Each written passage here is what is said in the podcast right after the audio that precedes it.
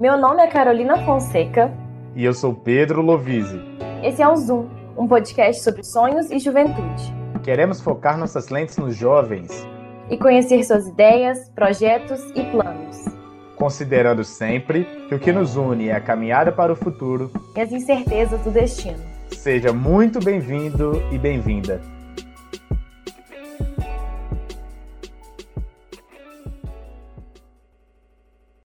Antes de começar esse episódio, a gente gostaria de deixar claro que as opiniões aqui expostas são as opiniões do nosso entrevistado e não da instituição Exército como um todo.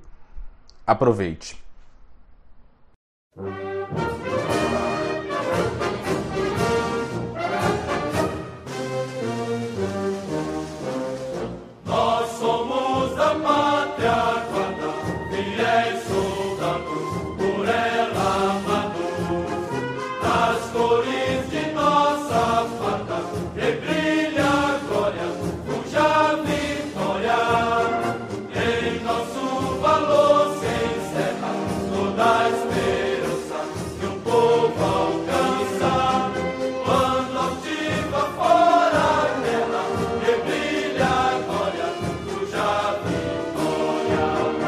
O que falar do Exército Brasileiro? O Exército de Marechal Deodoro da Fonseca, primeiro presidente do Brasil e proclamador da República, ou o Exército do monarquista Duque de Caxias? O mesmo Exército de Eurico Gaspar Dutra, primeiro presidente eleito após a ditadura de Getúlio Vargas. Mas também o mesmo Exército de Emílio Médici, considerado por muitos o mais temível da ditadura militar. Que exército é esse? Que exército devemos confiar? Qual é a cara do Exército Brasileiro? Qual é o futuro das nossas Forças Armadas? Como quem está lá pensa? Quem é o jovem do Exército? São várias as perguntas, mas muitos de nós nem sabemos. O que é o Exército? Hoje a gente conversa talvez com um dos entrevistados mais pitorescos que já passou por aqui. Bruno Daniel tem vinte anos, é militar do Exército e é o oitavo entrevistado do Zoom. Fala, Bruno, beleza? Boa noite, Pedro. Boa noite, Carol. Boa noite a todos que estão ouvindo aí.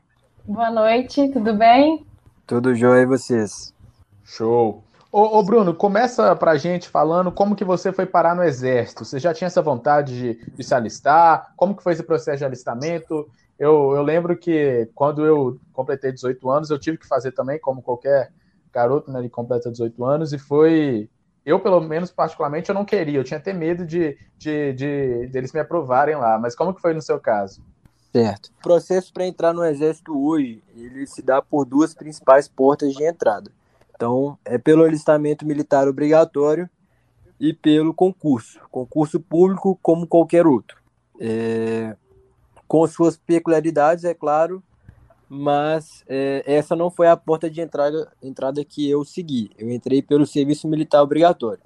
Então, quando eu completei dezoito anos, como todo jovem de dezoito anos, eu me alistei. É, inicialmente, eu não, não era voluntário para seguir, é, para servir ao Exército por apenas um motivo. Eu já estava cursando a faculdade e, nesse momento, é, era a minha prioridade. Então, eu sabia que era praticamente impossível conciliar uma coisa com a outra e eu, de... eu na época, resolvi seguir minha prioridade. É, entretanto, é, quando eu me apresentei no alistamento, eu descobri que tinha uma oportunidade de eu conciliar as minhas duas vontades, que era de servir e de fazer a faculdade. Foi quando eles me levaram para a seleção especial, que todo ano acontece, a seleção especial para ser aluno do C P O R. Então eu deixei de fazer parte da seleção para ser soldado e fui para a seleção para ser aluno do C P O R. E a diferença é, básica entre elas é que para ser aluno do C P O R, o candidato, né, ele tem que estar cursando a graduação na data da, da matrícula como aluno. E ele também, e a segunda diferença é que ele tem uma rotina é, adaptada para ele manter a, a graduação. Então, ele vai, ele vai estar cursando o curso de formação de oficiais da reserva é, apenas na parte da manhã, na grande parte do ano. Então, eu descobri que essa porta de entrada, por acaso, não, não tinha, nunca tive nenhum militar do Exército ou de outra força armada na família, e, e graças a Deus hoje eu, hoje eu me sinto bastante realizado, aproveitei as oportunidades que me foram dadas e estou aí no meu segundo ano é, na força. A gente tem cinco C P O Rs no Brasil e alguns outros N P O Rs que também funcionam da mesma forma que o C P O R. É, são, ambos são centros de formação de oficiais da reserva. E o intuito do C P O R é de formar oficiais, aspirantes a oficial, na verdade, formar aspirantes a oficial que irão compor a reserva para ser mobilizada em caso de alguma necessidade. Entendi. É, você contou para a gente que atualmente você está trabalhando lá no C P O R, né? Certo? Certo, sim. E o que, que você faz lá? Então, é, após eu ter me formado, eu tive a felicidade de ficar em uma classificação, é, uma classificação alta, o que me permitiu escolher a unidade que eu ia servir. Então, atualmente eu trabalho no mesmo local em que fui formado, que é o Colégio Militar de Belo Horizonte e também o C P O R de Belo Horizonte. São duas, duas unidades no mesmo espaço físico. E atualmente eu desempenho a função de adjunto da seção de licitações e aquisições. É, então, é, eu tive a felicidade também de trabalhar é, numa seção em que a carga administrativa agrega, eu posso agregar muito com a minha graduação, e também me agrega muito também para as experiências é, que eu levarei para fora da força, que como, como o C P O R tem essa característica de formar oficiais, eles são temporários. Então, aqueles que têm a felicidade de retornar é, para, para a ativa, eles são oficiais temporários, servindo no tempo máximo de oito anos. Então, atualmente eu desempenho essa função, posso ser movimentado de função a qualquer momento, mas a princípio atualmente é, é a que eu desempenho. Mas aqui, é, você falou aí que você ficou bem classificado, né? Mas como é que funciona? Tem uma lista de, de classificados após a formação? Sim, como, como todas as escolas militares. Então os militares eles são classificados é, do primeiro ao último. Essa classificação ela é determinada através de provas escritas, através de testes físicos, através de exercícios no terreno, né, o que a gente chama de, de acampamentos, e através também do conceito que o militar recebe da equipe de instrução. Então, o militar, é, durante todo o período de curso, tanto no curso do C P O R, quanto nas escolas de formação de carreira, ou demais escolas de formação do Exército Brasileiro, o militar ele é avaliado, e aí, ao final do curso, ele elenca ali um ranking, né, que a gente chama de classificação, e aí essa classificação permite com que ele escolha a unidade, ou se o, se o militar for mal classificado, ele é, às vezes não abre todas as vagas, então o C P O R forma setenta alunos, normalmente abrem aí vinte vagas, então... É, a classificação ela vai ser fundamental para definir. Sim, é, você falou que você é, trabalha ali no processo de licitação, né? Só, só para explicar para o nosso ouvinte que talvez não saiba o que é uma licitação, ó, se eu falar besteira você me corrige, hein, Bruno? É, como o Exército é um órgão público, qualquer órgão público não pode chegar ali, ah, eu quero comprar... É, alguma coisa, um tanto de batata, um tanto de rolo de papel higiênico, sei lá. Você não pode chegar no supermercado e comprar, né? Você tem que ter todas aquelas ofertas das empresas que oferecem aquele serviço e você vê ali qual compensa mais, não é isso? Isso é uma licitação, não é?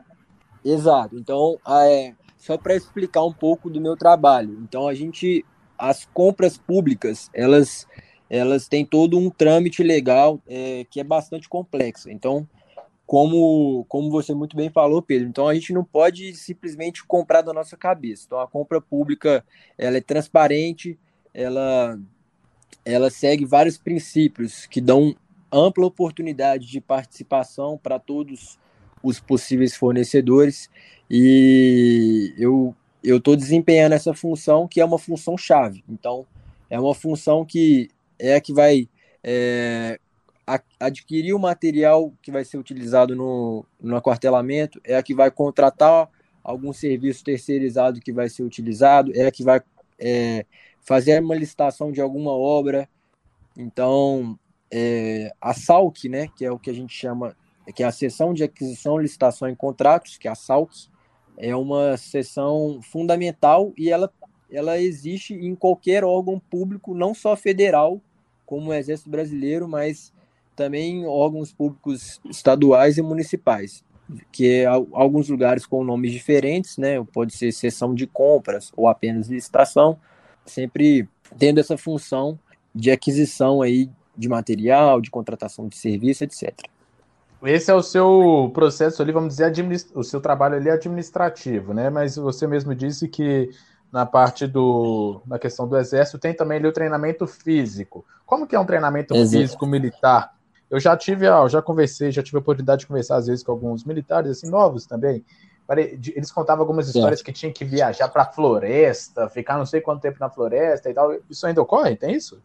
Depende do aquartelamento, né? No meu aquartelamento, como é um aquartelamento que a gente chama de estabelecimento de ensino, na qual a função do quartel, a missão do quartel, é formar é, tanto o aluno do C P U R quanto o aluno do Colégio Militar, que é um aluno novo, e ali na faixa de dez a dezessete, dezoito anos. Então, é, é, tem, tem essa tendência dos militares ocuparem funções mais administrativas ou função, funções de ensino. É, entretanto, como, o, como a maioria dos, das unidades do, do Exército, elas são operacionais, então todos os militares aí, eles têm o dever de estar sempre em dia com o seu condicionamento físico e com o seu treinamento militar. Então, apesar de desempenhar funções administrativas, na maioria das vezes, todo militar ele tem o seu tempo no dia para executar o treinamento físico, e ele é cobrado para isso. Então, o militar ele é testado constantemente eh, em relação ao, ao treinamento físico, para verificar se ele está eh, em suficiência ou não, e, e se ele não tiver, ele vai ser cobrado até que esteja. E também existem os, os exercícios no terreno, né? Então, a gente sempre, sempre busca ter essa, esse constante preparo aí da força. Em alguns quartéis mais, outros menos. É, como eu falei, depende da missão principal do quartel. Então, existem quartéis operacionais em que esses exercícios, treinamentos físicos, são mais intensos. O que também eu não vou me atrever a falar muito de como funciona, pois nunca servi em, em quartéis dessa linha, né? Dessa linha operacional. Só para ficar claro aqui para o ouvinte, ele conseguir imaginar aí na cabeça dele enquanto escuta a gente aqui agora, é, esse treino físico, ele é o quê? Pular corda? É abdominal? Qual, que, como é que é um treino físico? E o seu, o seu? Certo. Então, o treinamento físico, ele, ele tem um manual de treinamento físico, a gente tem no Exército, a gente tem também profissionais de educação física é, formados, e aí o treinamento físico é variado, às vezes corrida, às vezes complemento, flexão abdominal e barra. Existem exercícios também de natação, existem exercícios é, de prática desportiva, existem atividades é, de circuitos operacionais. É, são atividades diversas, buscando a variedade ali, né? E também é, diversificar. Então, é, são atividades diversas. Durante a semana, o militar tem aí seu, seu tempo para trein- o treinamento físico. Na maioria dos quartéis isso acontece, e para estar sempre preparado pra, e mantendo sua rigidez física em dia. E, Bruno, além de todo esse preparo físico, no, dentro de um do uma, do, do ensino, né, militar, tem-se também passado é. por muitos valores também, assim, relacionados à, à personalidade, à característica. No caso, assim, muita disciplina, muito respeito. E a gente quer saber quem era você antes e depois do Exército. É, você já falou das suas condições físicas que foram mudadas, né, ou então aprimoradas, mas quem era certo. Você antes e quem, e quem foi você depois? É, então, Carol, eu, antes de entrar para o Exército, eu era um jovem de dezoito anos, totalmente diferente do que sou hoje com vinte anos. Então, eu só tenho a agradecer pela oportunidade que me foi dada é, de aflorar os valores é, morais em que, que eu tive de berço e de poder cultivá-los no Exército. Então, é, embora muitas vezes algum, algumas, algumas pessoas elas tendem a ter uma visão é, errada, na minha opinião, em, em que não conhecem direito os militares, não sabem é, da, da situação, da realidade que os militares vivem, mas eu tive essa honra de conhecer e hoje posso dizer que sou uma pessoa muito melhor é, agora do que antes de entrar para o Exército. Não digo só em âmbitos profissionais, mas em âmbitos pessoais, em âmbitos de valores, em âmbitos é, de cultivar aquilo que, que o Exército acredita, que é o respeito, a educação, a disciplina, a hierarquia, E, e princípios esses que não, não são, em minha opinião, não são atinentes só aos militares, eles deveriam ser é, atinentes a toda a população. Então, é, no Exército a gente não cultua apenas o militarismo, né? A gente cultua o civismo também, acima de tudo. Então, eu me considero um cidadão, não digo agora como militar, mas como cidadão, muito mais preparado para a nossa realidade, é, para a nossa sociedade agora do que há dois anos atrás. É, só quero abrir um parêntese aqui. Enquanto a gente está falando, Sim. começou a chover em Belo Horizonte, então esse barulho no microfone é da chuva. É, só para os nossos ouvintes ficarem ligados aí que o barulho é da chuva que a gente não controla. Carol mostrando aí que a nossa conversa é ao vivo mesmo, não é falso vídeo não, viu, gente? Ô Bruno, você falou aí do, dos valores, né, que os militares têm, e como que esses valores são repassados ali a quem está chegando? Eu pergunto isso porque se discute muito atualmente, desde que o, o Bolsonaro foi eleito, essa questão das escolas cívico-militares, que seria ali uma parceria entre o governo e, e, o, e o Exército. E atualmente o Brasil tem duzentas e três escolas desse tipo, e o governo federal pretende ampliar esse número para duzentas e dezesseis até dois mil e vinte e três. Nessa quinta-feira, o governo federal fez o lançamento do Programa Nacional de Escolas Cívico-Militares.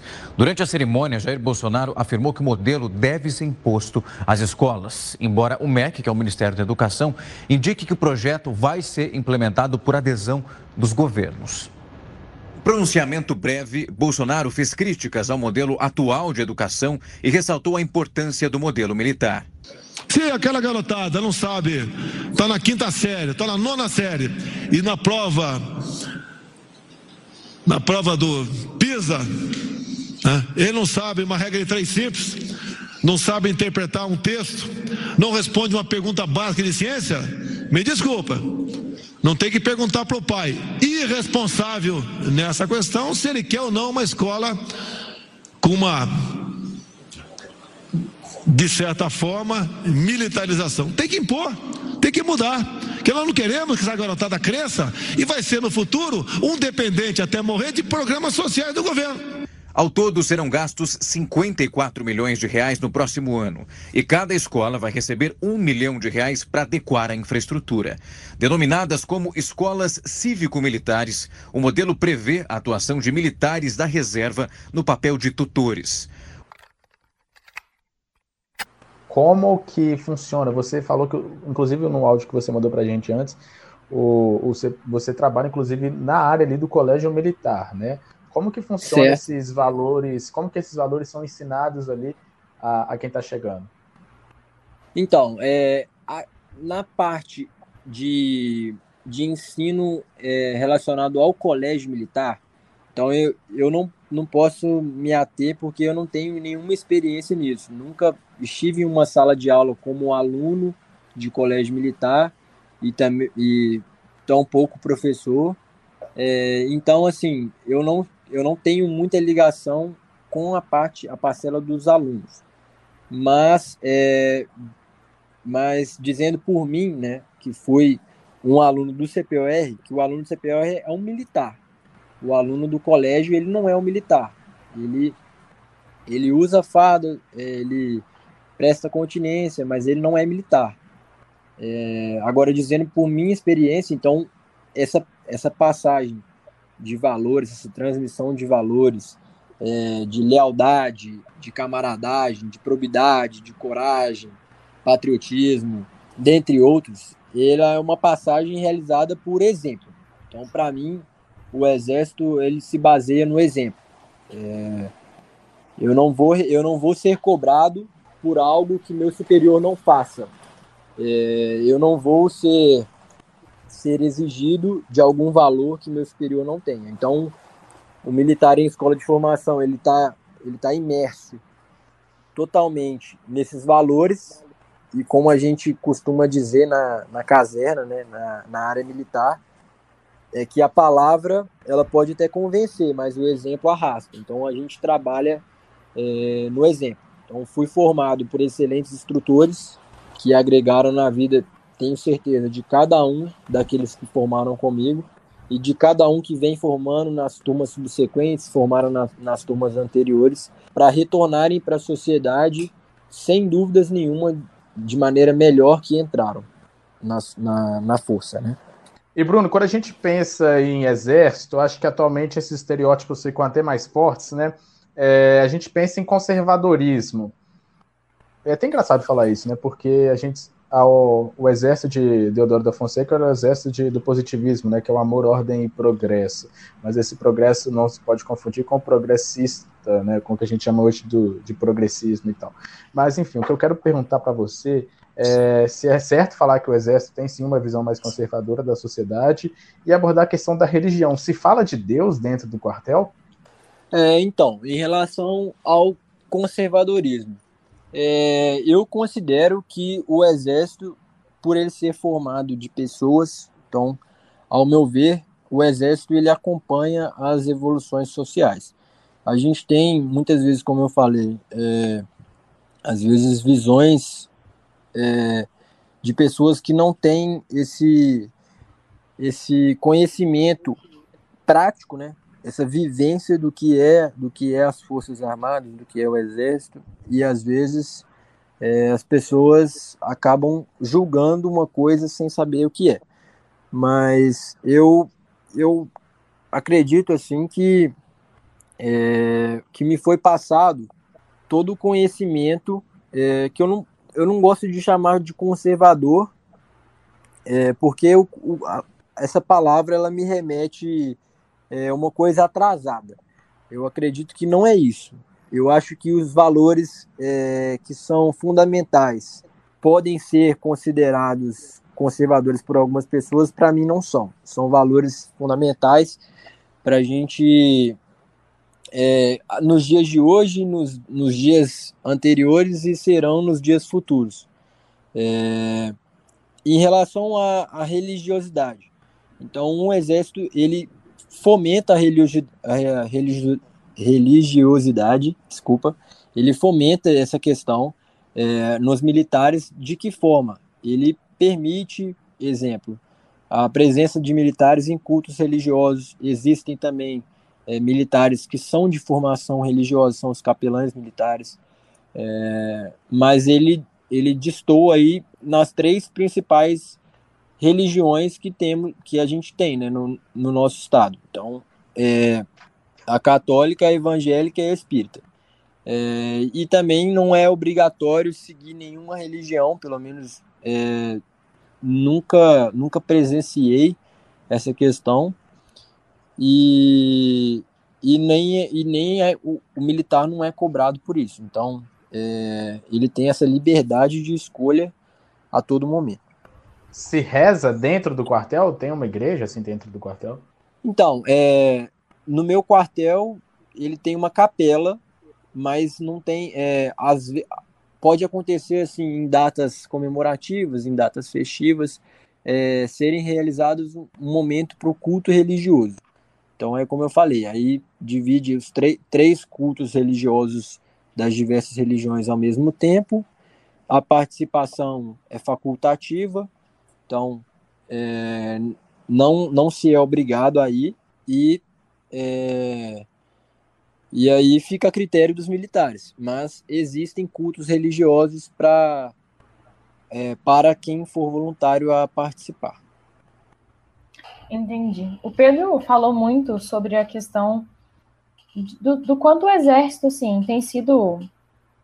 tem estado na boca do povo agora, desde a eleição do Bolsonaro, é, e o tanto que ele está aparecendo mais na mídia, né? É, alguns anos atrás, os militares estavam fora do foco, assim, eles raramente apareciam na T V. Mas, o que a gente Sim. pensou, assim, e queria te perguntar, é que você acha que isso contribui, assim, para o maior conhecimento da população sobre a instituição Exército? Porque, igual você falou, muitas vezes as pessoas não conhecem, né? Como funciona a própria instituição, sim, sim. todo o seu... funcionamento. Você acha que, que é positivo?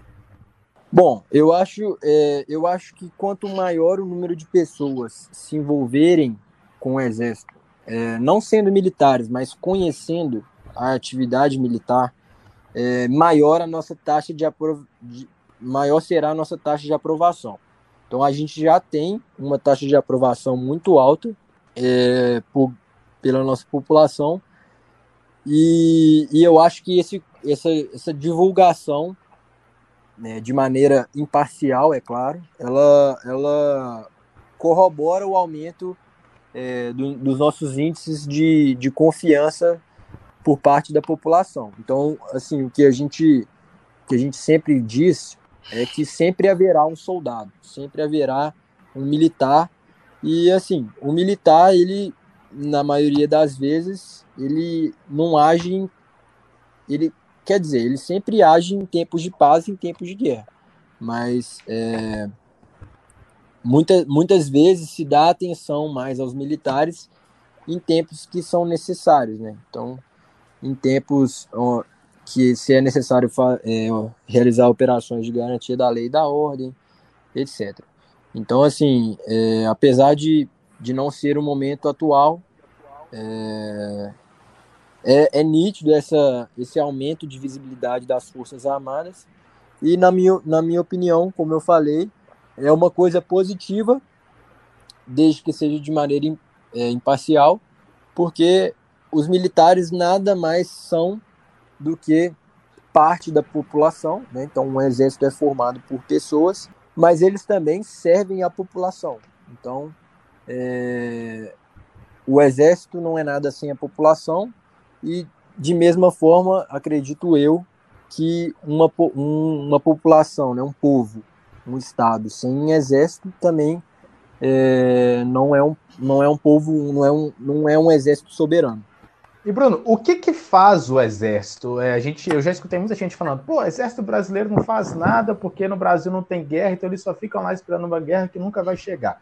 Eu trago aqui um exemplo é, de, um, de, um, de um serviço feito pelo exército, muito competente, muito bem feito, inclusive, que foi a entrega da B R cento e sessenta e três. É, ela atingiu, o, com, com obra de militares, é, foi atingido cem por cento de extensão pavimentada nessa B R. Essa B R fica ali na região norte do país e é uma das principais rodovias de transporte, ela é essencial ali para o transporte. Mas conta para a gente, Bruno, Sim. o que o Exército faz é, no dia a dia, o que serve ali, vamos dizer, de serviço para a população? Então, é, como eu falei, é, o Exército ele é, ele é múltiplo, ele é diverso, ele tem... É, apesar de ter uma missão finalística, ele tem várias missões secundárias para atingir essa missão final. É, então, o, o Exército ele está sempre atuando. Então, mesmo em tempos de paz, é, se você for lá na, na fronteira, no norte, e não encontrar num raio de, sei lá, não, não vou, não vou, não vou falar um valor aqui, mas não encontrar militares executando é, rondas, executando patrulhas na fronteira. É, então, ele tem essa parte de controle territorial, ele tem a parte é, de formação nos colégios militares, ele tem é, a função também de operar em casos de garantia da lei e da ordem. Então, a gente pôde ver aí, é, há poucos anos, a intervenção federal que, que existiu lá no Rio de Janeiro. O governo decretou hoje intervenção federal na segurança do estado do Rio de Janeiro. E a gente vai direto ao Palácio do Planalto com o repórter Paulo Leite, que acompanhou o anúncio dessa medida e traz as informações. Oi, Paulo, boa noite. Oi, Catiúcia, boa noite. Boa noite para todo mundo. O decreto foi assinado no começo da tarde aqui no Palácio do Planalto. Envolveu algumas pessoas e já teve muita repercussão. Aqui mesmo no Palácio, no Congresso Nacional e também no Rio de Janeiro, é claro. O governador Luiz Fernando Pezão esteve aqui e acompanhou todo o processo. A gente vai mostrar essa repercussão ao longo do jornal. Mas antes, vamos entender, né, o que é o decreto e que mudanças ele traz. Veja só. Posturado ontem à noite e escrito hoje cedo, o decreto foi assinado no começo da tarde pelo presidente Michel Temer. O governo dará respostas duras, firmes, e adotará todas as providências necessárias para enfrentar e derrotar o crime organizado e as quadrilhas.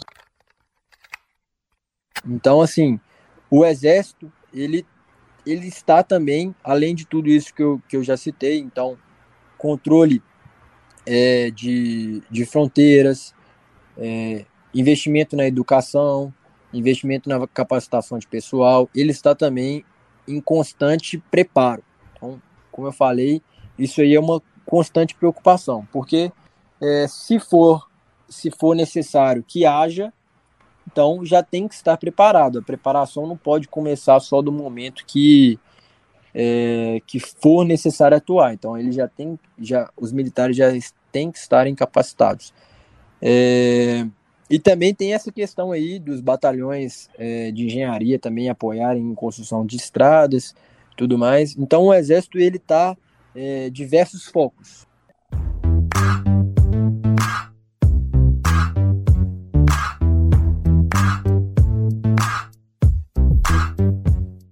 É agora que a gente quer falar um pouco mais sobre você, Bruno. Você contou para a gente que tem um sonho que é ser policial militar. E conta para a gente como que surgiu Sim. esse sonho seu. Então, é... como eu sou militar temporário, né, eu tenho um tempo específico de no máximo oito anos dentro do Exército. É... Então, desde, desde pequeno, eu... Eu sempre tenho essa máxima aí de, de agir não só pensando no meu interesse próprio. Então, eu sempre tive é, a vontade de deixar, não uma marca, mas de deixar ao menos ali um resquício na sociedade, de, de, de ajudar uma pessoa, de, é, de, de deixar uma marca em alguém. Um resquício em alguém, na maior quantidade de pessoas possíveis. Então, em questão também de familiaridade, de, é, acho que desde criança eu sempre tive essa vontade é, de fazer o bem com as próprias mãos. E, e digo isso é, não de maneira violenta, não de maneira... É, de qualquer interpretação, fugindo de qualquer interpretação errônea. Então, é, eu tenho esse sonho de seguir, é, seguir sendo um militar, né? Apesar de hoje ser temporário, mas de seguir sendo um militar para trazer o bem à maior quantidade possível de pessoas. Então, é, seja agindo é, contra a corrupção, seja agindo contra o crime, o crime organizado, seja agindo contra... o tráfico de, de drogas, é, coisas assim que são sacrificantes, são desgastantes, mas que eu tenho certeza que, que vão deixar é, uma consequência positiva, né, diante da atuação em toda a sociedade. E o que eu acho que a gente precisa mais no nosso país, digo como, como eu, Bruno, É, o que a gente precisa mais é desse senso de coletividade, de pessoas que agem pensando não só no, no próprio interesse, né, na própria riqueza, na própria tranquilidade e até mesmo no âmbito da própria família, mas que se cada um deixar um espaço aí de você, de, de si próprio, né, para doar ali para a sociedade brasileira um, po, um pouquinho de si, então acredito que a gente teria um país muito melhor de se viver. É, eu abro parêntese aqui, é interessante isso, né, Carol? Carol e eu, a gente já entrevistamos seis, você é o sétimo, né? E todas as pessoas que a gente... Oitavo. É, é verdade, oitavo. É oitavo, desculpa. O Bruno já é o oitavo entrevistado e todos, todas as pessoas que a gente entrevistou, é, sempre, independente se é cantor, se é trabalho no mercado editorial, se é modelo, se é influencer, enfim, todas as pessoas passaram aqui e falaram dessa vontade de mudar, de mudar as coisas, né, Carol? Sim. E é interessante isso, é bem legal. Isso dá esperança pra gente, né? O mundo pode estar horrível, o mundo não pode estar bom, mas as pessoas querendo sempre o melhor. Eu digo que a, a palavra mais bonita, eu acho, do mundo é esperança. E concordo, eu vi essas coisas, é, eu vi essas coisas da esperança. Bruno, eu trago agora um número que infelizmente não traz esperança, mas que eu acredito que a sua resposta vai, vai trazer sim. É, você disse que você sempre teve esse sonho de ser P M. Eu, eu confesso que quando eu era bem criança também, eu tinha o sonho de ser P M. Eu vi assim, mãe, eu quero ser polícia e tal. Mas a gente vai crescendo e vai vendo as complicações da carreira, né? Policial militar, a polícia brasileira hoje é a que mais mata e é a que mais morre. Em dois mil e dezenove, a gente pegou um levantamento aqui, cinco mil oitocentas e quatro pessoas foram mortas por policiais. É, no mesmo ano, cento e cinquenta e nove policiais foram assassinados. Em dois mil e dezoito, o número ainda pior, trezentos e vinte e seis oficiais foram assassinados, isso dá quase uma morte por dia, e cinco mil setecentas e dezesseis pessoas morreram vítimas de policiais. E policial ainda ganha muito pouco no Brasil, vamos dizer, polícia militar ganha muito pouco no Brasil. Por que ainda esse sonho, Bruno? Acho que você falou um pouco disso já no, na pergunta anterior, mas eu acho que você pode ressaltar. Por que ainda você tem esse sonho? Então, é, eu acho o seguinte, Pedro, eu acho que a gente tem instituições, eu não, não conheço a Polícia Militar, é, até mesmo não tenho uma vontade é, estrita de ser apenas um policial militar, então eu tenho vontade de seguir na carreira militar ou na carreira policial, seja na Polícia Civil, na Polícia Federal, Rodoviária Federal, etcétera. Mas é, eu acho que a gente tem instituições no nosso, no nosso país, É, que são um pouco problemáticas, muito mal vistas perante a sociedade. Muitas vezes existe aquela questão que eu falei é, do, do preconceito, né, das pessoas não, não saberem ao certo, não terem a experiência, a vivência daquilo que estão dizendo, mas é, eu acho que, assim, enquanto tiverem pessoas é, que, sabendo dessa, da boa fama, É da, na, da má fama, na verdade, né, de, de, das instituições, de não serem confiáveis por parte da população, e as pessoas estarem ingressando, é, não na expectativa de mudar essa realidade, então eu acho que as instituições vão continuar assim. Então é claro que é, no, as nossas instituições do Brasil não são perfeitas, é, mas eu acho que, assim, se cada um entrar e manter, né, que eu acho que é, a manutenção desse sentimento aí é a, a coisa mais importante, mas é, desse, manter esse sentimento de, de cumprimento do dever, né, de, de mudança, de, é, de trazer uma realidade melhor.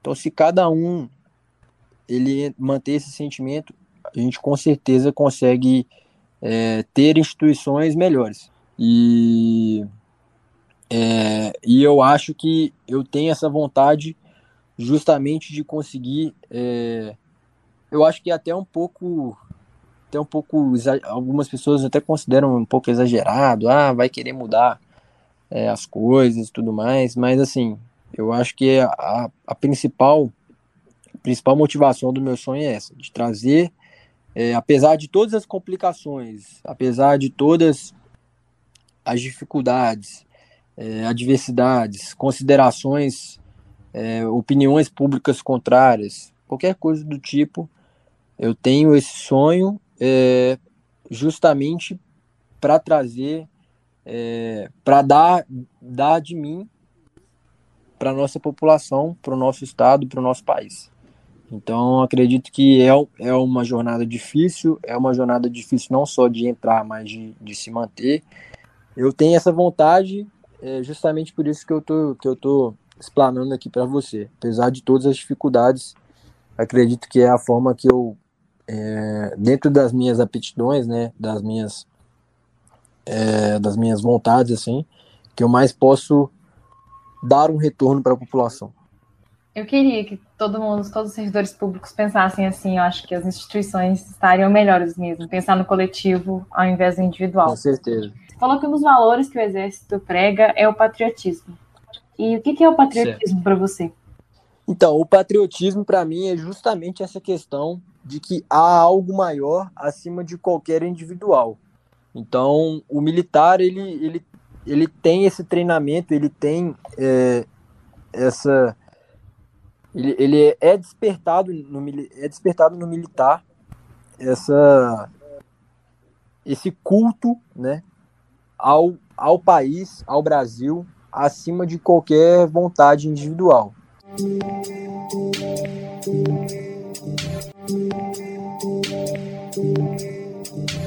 É, Bruno, não sei se você já escutou algum episódio nosso anterior, mas sempre no final de cada episódio a gente faz três perguntas, que a gente chama de perguntas Zoom. A primeira é: como você seria se você tivesse nascido na época dos seus pais? Nossa, difícil essa, hein? Olha, eu acho que a realidade, assim, é, é um, um pouco diferente, né? Um pouco, um pouco não, totalmente diferente. É, e eu acho que eu sou quem eu sou, também grande parte disso são as influências do, dos meus pais. É, mas acredito que eu, assim, espero, eu espero de coração, assim, que eu não seria muito diferente. Eu acho que, que a educação, é, que o respeito, que esses valores, tudo mais, eles são é, atemporais. Eles não dependem da, da época, da sociedade que a gente está vivendo. Se a gente tiver uma, uma boa educação, é, um bom ensino, é, digo não, não ensino técnico, digo um ensino de, de valores mesmo, de, de respeito, de, é, de disciplina, desses, todos esses valores aí que a gente já falou, eu acho que independente de tempo, a gente, eu, eu seria... É, se não a mesma pessoa, mas pessoa bem semelhante à que sou hoje. E quem é o seu ídolo? Meu ídolo? Meu pai. Eu acho que é, é uma pessoa assim, é, que sempre enfrentou dificuldades desde, desde quando nasceu. Na verdade, acho que antes do nascimento, na barriga da minha avó, ele já enfrentava dificuldades. E foi uma pessoa que sempre me ensinou a que reclamar não adianta nada. Uma pessoa que sempre me ensinou que, apesar de todas as dificuldades, a gente consegue é, colher algo positivo disso. Uma pessoa que eu considero assim que deu a volta por cima. É, não, no, não no sentido financeiro, mas no sentido de, de trazer... É, para a família dele, algo que ele não tinha, alguma educação que ele não, não teve, é, e de ter sempre para mim essa questão de, do exemplo do trabalho. Para a gente fechar, como você se vê em cinco anos? Então, com, daqui a cinco anos eu me vejo ainda no Exército, é, já tendo terminado a minha graduação e... E me preparando aí para para seguir aí é, a, alguma outra carreira e, e da forma que eu falei para vocês, né? De, de tendo, já tendo ajudado muitas pessoas, já tendo conseguido deixar um resquício aí na população. É, e eu acho que a gente sempre tem que ter essa, essa consciência de que a gente pode mudar as coisas às nossas voltas, né?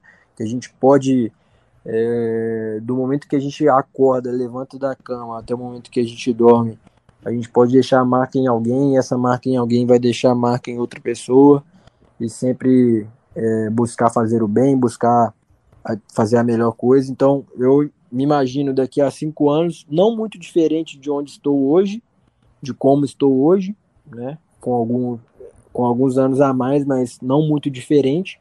Acredito que não vai acontecer nenhuma mudança tão, tão drástica nesses próximos cinco anos, mas é, espero que bem, bem é, melhor formado tecnicamente, melhor é, formado como pessoa, como militar, como cidadão, e buscando sempre o constante aperfeiçoamento.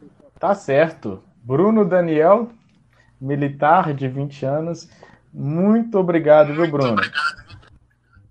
Pedro, foi um prazer, Carol, também foi um prazer ter essa conversa aqui com vocês. Eu estou à disposição aí para qualquer coisa, tem meu contato aí, sabem disso, e foi um prazer a todos aí, os ouvintes, agradeço aí pela atenção, e é isso. Brasil, né, como a gente fala aí no, no Exército, é um prazer aí falar um pouco de quem sou, um pouco do que faço para vocês, e só tenho a agradecer pela oportunidade. Muito obrigada pela disposição do seu tempo e de nos ensinar um pouco aí dessa instituição. Valeu mesmo, Bruno, foi um prazer. Eu que agradeço.